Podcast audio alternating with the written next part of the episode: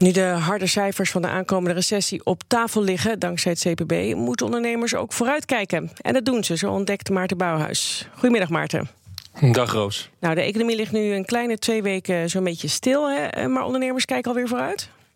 Zeker, ze moeten wel, zoals ik eerder vertelde. Eén dag huilen mag best, maar dan moet je door, zei een ondernemerscoach tegen mij. Ik sprak met Joris Blijenberg en hij is eigenaar van Pure Assistance. En hij ervaart dat. Zij helpen bedrijven aan, eh, aan goede assistenten en secretaresses. En ondernemers willen dus door direct de dag dat het kabinet maatregelen aankondigde, dat uh, opdrachtgevers direct aan de telefoon hingen met uh, mensen die bij ons geplaatst zijn. Daar willen we de uren van terugschroeven. Nou, dat snappen we ook direct. Maar we zien ook een aantal organisaties die direct doorpakken eigenlijk en zeggen, oh wacht even, um, de search die ik had uitgezet, daar wil ik meer spoed op hebben. Want ik wil nu die kandidaten die beschikbaar zijn in de markt, die wil ik naar me toe trekken. Maar dat betekent dus, er is een schaarste op de arbeidsmarkt. Daar hebben we de afgelopen jaren al mee te maken. En er zijn ondernemers die zeggen, dit is het moment om een goede collega te vinden, want de rest valt nu stil. Dat zit dan natuurlijk ook wel in branches die daar minder last van hebben. Dus dat zijn geen horeca-ondernemers. Um, maar die ook wel de, de, de, het lef hebben om te zeggen, nou, wij spreken van onze oorlogskas aan.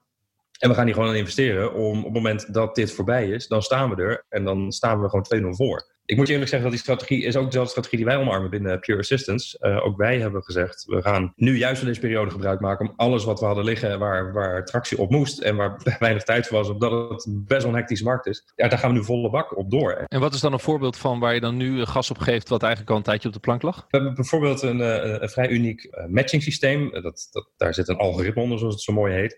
Maar dat moet ook doorontwikkeld worden. En normaal deden we dat met onze partner uh, de VU. Maar we hebben sinds een tijd een denktank waar ook grote universiteiten ter wereld in zitten, waaronder Berlijn, waaronder uh, MIT, et cetera.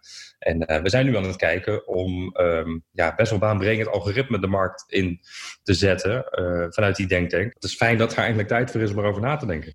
En kunnen zij zelf eigenlijk ook nog bijdragen aan het bestrijden van de crisis, Maarten? Ja, absoluut. Want dit ging natuurlijk ook over uh, zelf een sterkere business uh, krijgen. Er zitten veel assistenten uh, zonder werk. En daar hebben ze ook een oplossing voor in een ochtend uit de grond gestampt. Uh, ben je VA, meld je aan. Wat je expertise en hoeveel uur heb je beschikbaar? Ben je ondernemer, wat is je hulpvraag? Hoe groot is de paniek? En, uh, en, en dan gaan we voor je matchen. En uh, we hebben echt letterlijk honderden aanmeldingen gehad van VA's en PA's. Die zeiden, ja, ik heb mijn tijd beschikbaar. En ik wil het belangeloos doen. En dat is heel mooi om te zien. Want dat zijn ook mensen die ook een omzet zien teruglopen. Die ook freelance zijn, geen opdracht hebben. Dus die, die, ja, die solidariteit die voelt wel heel fijn.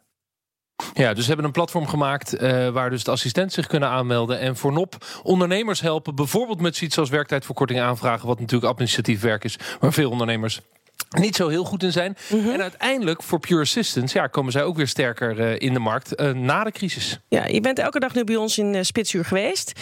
Um, je blijft wel verhalen delen van bedrijven die op een creatieve manier in bedrijf blijven bij ons? Of? Ja, zoals we dat noemen, in bedrijf ja. blijven. En dat blijf ik in ieder geval doen bij Bas in de ochtendspits. Deze start van de hectiek heb ik het twee keer per dag ja. gedaan. Omdat we zoveel mogelijk ondernemers willen inspireren. ik ben elke ochtend bij Bas gewoon te beluisteren met in bedrijf blijven, waarin ondernemersverhalen ja, andere ondernemers inspireren. Dat allemaal vanaf volgende week. Dankjewel, Maarten Bouwhuis.